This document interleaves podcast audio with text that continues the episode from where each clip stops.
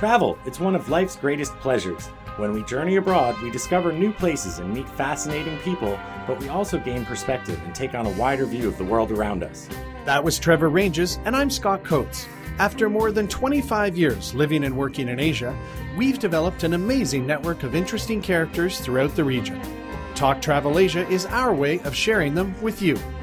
Plug in and get connected to hot tips, interesting perspectives, and expert travel advice as we cultivate travel insight through intelligent conversation.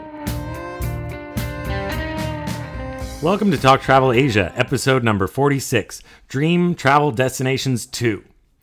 You know, air travel, open borders, and easy visa requirements have made it easier than ever for travelers to get around the world, making it a much smaller place. Back in December 2014, we shared some of the places in Asia we'd like to visit on Dream Travel Destinations 1. Today, we've compiled a new list of destinations we're keen to get to and are going to share them with you today. This is Trevor Ranges recording live in Bangkok, Thailand with Mr. Scott Coates. How are you doing today, Scott? Hey, Trevor, I'm good, and we live about three kilometers apart and have quite a run now of uh, actually getting face to face and recording these things. So it's good to be sitting here with you again. And uh, man, it was fun. I looked back on dream travel destinations and, and looked where we said we wanted to go and where we got, and probably as the reality is with travel didn't make it to a lot of them, but I was surprised. We did make it to some of them, and then kind of sat down and thought, man, where would I really like to go? And then putting this together, I was like, ooh, wow, I was interested in that place. But then I looked at it online and saw pictures and learned more, and I, I'm even more stoked about places I'm not going to get to for a while. yeah, you know, that's what I'm saying. Like, why are we doing Dream Travel Destinations like, 2 and we haven't even gone to all the places places we, we talked about on Dream Travel Destinations 1? Yeah. Um, but we, we didn't do too bad. Uh, I remember you had put Sipandon, the 4,000 Islands um, in Laos on the first issue. And, yeah. and I was like, well, Wat Pu is nearby there. And Wat Pu is one of the oldest pre Angkorian Cambodian temple complexes, and uh, I did manage to make it to that one, and that was pretty awesome. Yeah, well done, well played on that. I still have not been to the Four Thousand Islands, but you know, in the next year or two, it's going to happen. And then there was uh, two others around there that we put down: Virachay National Park and Ratanakiri in the far northeastern corner of Cambodia didn't make it there either of us, but man, it's still high on the list. And then the big one that we keep saying we're going to is Preah Khan, a uh, Angkorian period temple, right kind of smack dab in the middle of the country. You got a motorbike out there.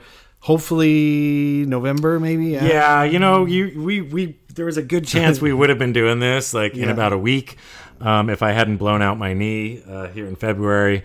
Uh, so we were really going to do it this time, and, and so we could almost half check that one off the list. well, we can. no, and then no. you were talking Philippines, right? Yeah, I want to do a surf trip in Philippines, uh, Siargao and, and Palawan, uh, do some surfing and some diving. Uh, and that's still on the bucket list. Uh, but you did make it to Lombok, huh? Yeah, I made it to Lombok. But, you know, it was a unique trip in that I went with my parents.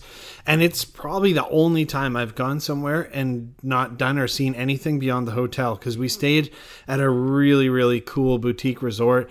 And it was just super comfy couches and areas to sit, and the beach was there, and there was surfboards, and so mm. I can't say as like I really you know feel like I know Bali or Lombok, but hey, I got there. Yeah, because you wanted to go up Mount Rinjani, yeah, which yeah. is one of the big things to do there. Now yeah. I've actually heard in in the past six months or so of some really scary reports of machete wielding thieves and people stringing cables across roads to to block motorcycles oh, and, wow. and attack and rob foreigners. So currently Lombok is on my do not go to this place list. Uh, so we hope that the local authorities there can can clean that act up a little bit. Yeah, and then another one we threw out there was uh, Putao Myanmar, which isn't like the far far north north part near the Himalayas, and I knew I wasn't going to make it to there any day soon, but but one day. Yeah, and uh, another one we have not yet gone to, um, which which I, I wanted to do for this past New Year's, um, but we didn't make it out there. Was the Surin Islands and in the the northwestern part of Thailand. Uh, yeah, the Moken experience with the Andaman discoveries is definitely uh, on my to do list. And you know, our recent guest uh, Rick Gazarian, who you interviewed up in Chiang Rai, he he talked highly of it. Yeah, and then Yunnan, China was thrown out there. I have not been. You've been down to Yunnan or no? Yeah, we went to Yunnan when I was in the East West Center. We did our our GIST uh, field study in Yunnan. Yeah. Well, you know what? We didn't make it there, but I also wasn't going into that episode promising or really thinking I'd get to all them. And one of the cool things is that it's, I think it's just neat to throw out some of these destinations that, you know, some of our listeners probably definitely know of. Some are mainstream, others not so mainstream. And it's just fun to dream big, right? Dream and you hit a couple of them. And uh, yeah, I mean, that's why we love Talk Travel, right? Yeah, you know, I, do hope that someone who's listening to this episode has great tips on some of our dream travel destinations because, uh, you know, I'm kind of the kind of guy who would be like, I'm going to buy a ticket to someplace I've never been to and then just go there and figure it out when I get there. Um, at the same time, if somebody's got some great tips for me, uh, we'd love you to share them. Yeah, email them in. Before we go any further, Thanks to our sponsor that is today Himalayan Trails is sponsoring this episode. They are a travel company based in Nepal and it's run by local Nepalese and also a couple foreigners who've been there for well over 15 years each and they do a bang up job of pretty much anything you could want to do in Nepal whether it's super remote, whether it's soft adventure, the whole idea is quality. Uh, I know them, I've worked with them, they're good friends. So if you want to go to Nepal, you should seriously consider Himalayan Trails. Thanks so much to them for joining us. So, Trevor, um, what do you say we get into places we've deemed that uh, we're pretty keen on going to? All right, why don't you kick it off? Yeah, Ladakh, India. And you know, I got to admit, like, I knew the name Ladakh, I knew it was in northern India, I knew Leh was the capital. And it was kind of my love for the mountains in Nepal that got me interested. But this is a Buddhist kingdom which runs along the Himalayas and the Karakoram mountain ranges, and it's sandwiched between Pakistan India and Tibet, and it's next to Kashmir. I think it's one of those like really truly out there destinations in my mind, and it actually means the name means land of high passes. There's really only two major roads apparently in and out of here, and they're both closed at times of the year because they're so high. They get tons of snow, so you simply can't get in or out by road all the time. It's also like a half and half population of Shia Muslim mixed with the others being Tibetan Buddhists. And I don't think there's like too many areas on earth where you have like super high Himalayas and a Karakoram range, and you have, you know, such a broad uh, diversity of religions, and you're going to have Tibetan style temples and some of the world's highest mountains nearby, raging lizards or raging rivers. I bet not there's some raging lizards there, there, too. There could be. I mean, you got deserts and and kind of a lot of things look like the Mongolian steppe as well. So like, man, I, I'm super interested in getting to Ladakh. Wow, you know, I gotta agree with you uh, on this one, just because you know India is a place that I've never been to, and I think in general it should be on anyone's dream destination list. Um, I figure I could just throw a dart at a map and just go there. Uh, That's one of the ways I do like to travel. It's like, where does AirAsia fly that I've never been to? Yeah. And then just buy a ticket, right? Um, but uh, rather than throwing a dart at the map, maybe I'll just join you on, on this trip to Ladakh. Yeah, and it seems most flights go from Delhi. So like you got to kind of get yourself to like Delhi or a major Indian center, and then they have all kinds of like discount airlines, budget airlines now. In, those uh, are safe, too. in- yeah, well they're really safe. I mean, hey, roll the dice. You can either drive in or take an internal flight. So I think it's probably a little easier to get to than before. But Yeah. uh, yeah, it's high on the list. And then I, well, I've always wanted to go to these areas where it's like, you know, you've been in Nepal, and Nepal could easily be on, on one of my lists, maybe Dream Desolations 3.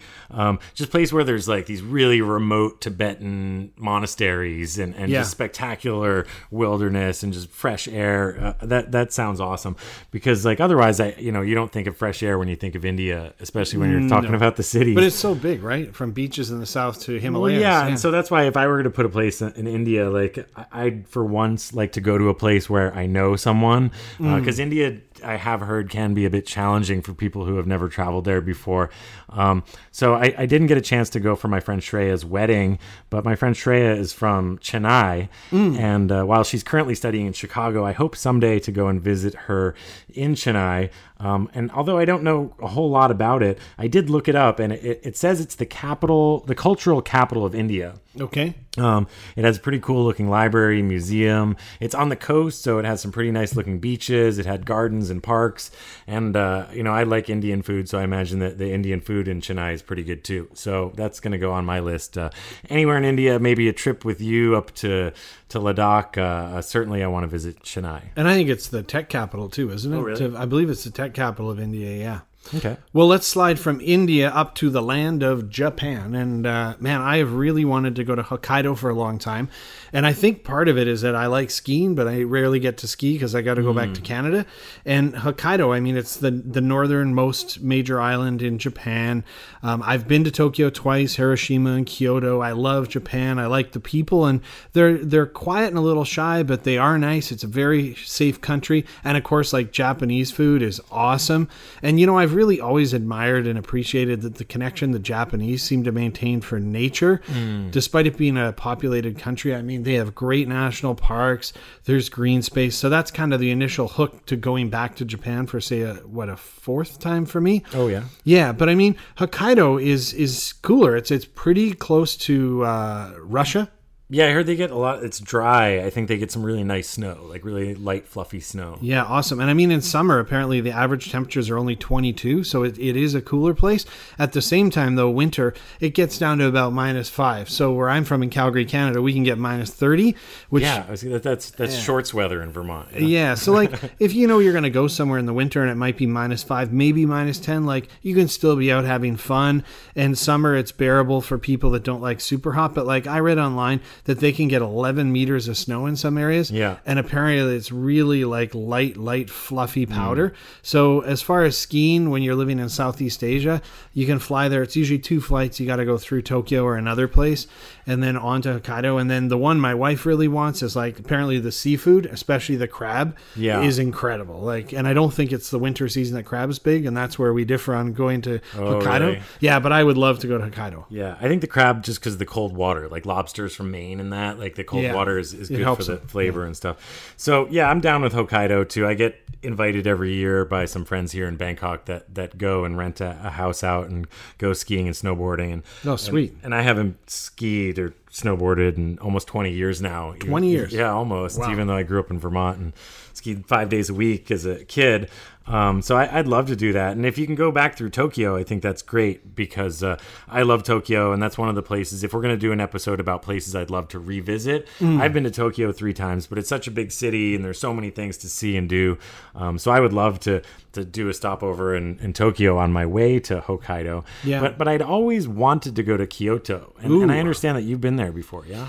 Yeah, I went uh, maybe around 2010, give or take a year, but there was this really incredibly cheap airfare offered because Bangkok Airways opened a route. And uh, one of our former guests, Greg Jorgensen, and I, we went over there for like, I think about eight or nine days. And man, it was, it was a great place. Yeah, because you know, again, all I really knew about it for all these years was that it was the former capital of Japan um, for for like a thousand years or something like that. Yeah. Yeah, and uh, unlike uh, a lot of the former capitals of many cities around Asia, uh, Kyoto's still pretty much intact the the way it was. I think you know, there's a lot of these old temples.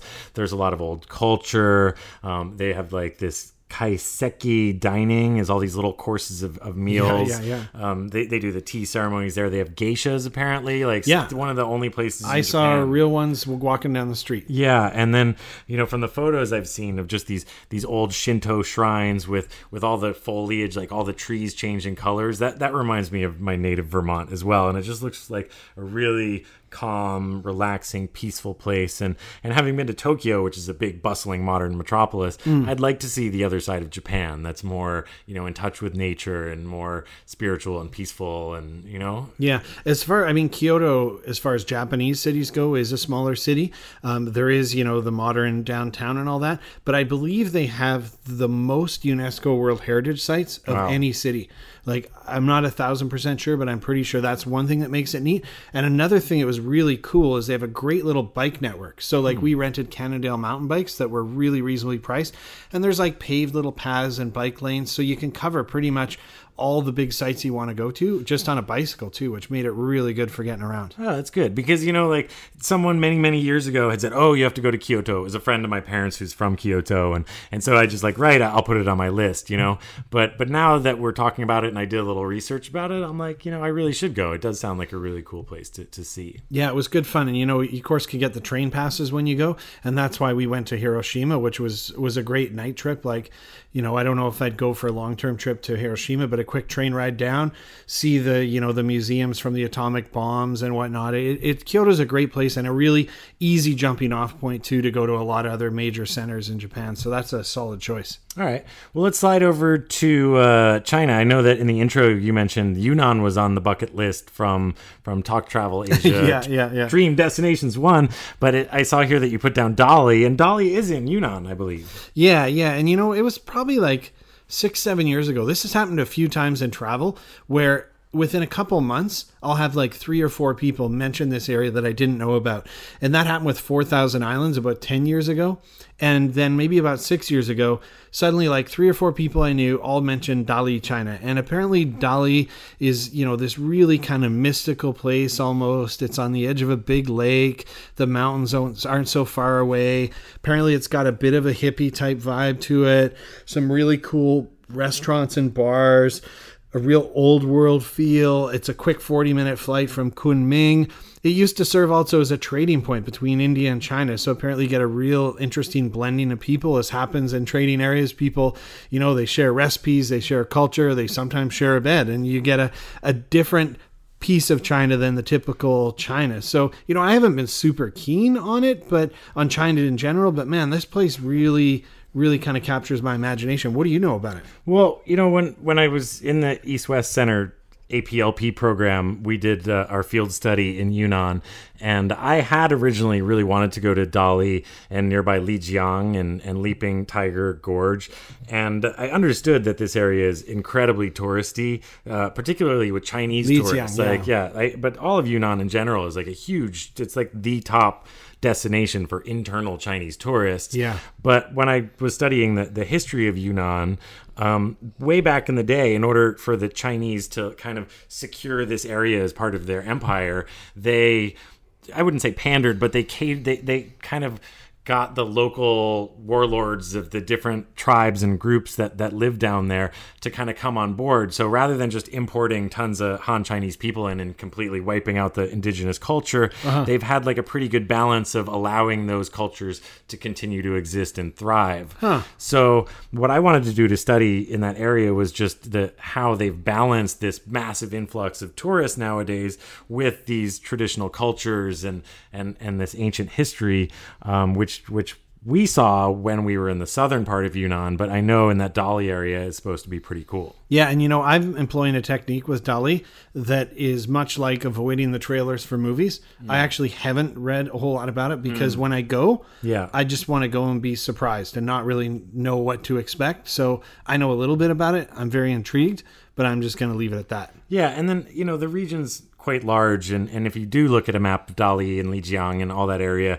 like it doesn't look like it's that hard to get off the beaten path. You know, no, like I don't think if, so. if you were able to like hire a van or just get on some local bus or something like that, you'll get lost pretty quickly and you'll end up in some random little town and yeah. and discover some really cool stuff. And I think like that area is probably spectacularly interesting. So uh, I'm with you there on on checking out Dali sometime. Cool.